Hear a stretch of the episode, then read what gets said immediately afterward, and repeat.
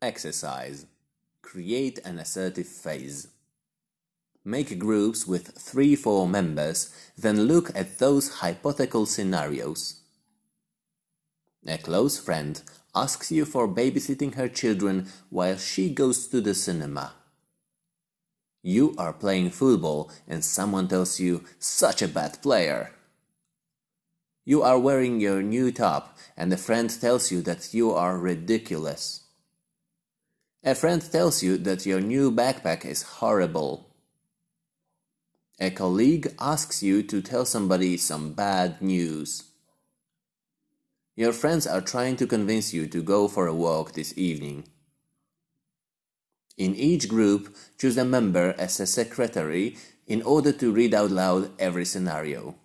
After that, you have two minutes to write an assertive answer to each question. Later on, everyone reads his answer. Choose the best one.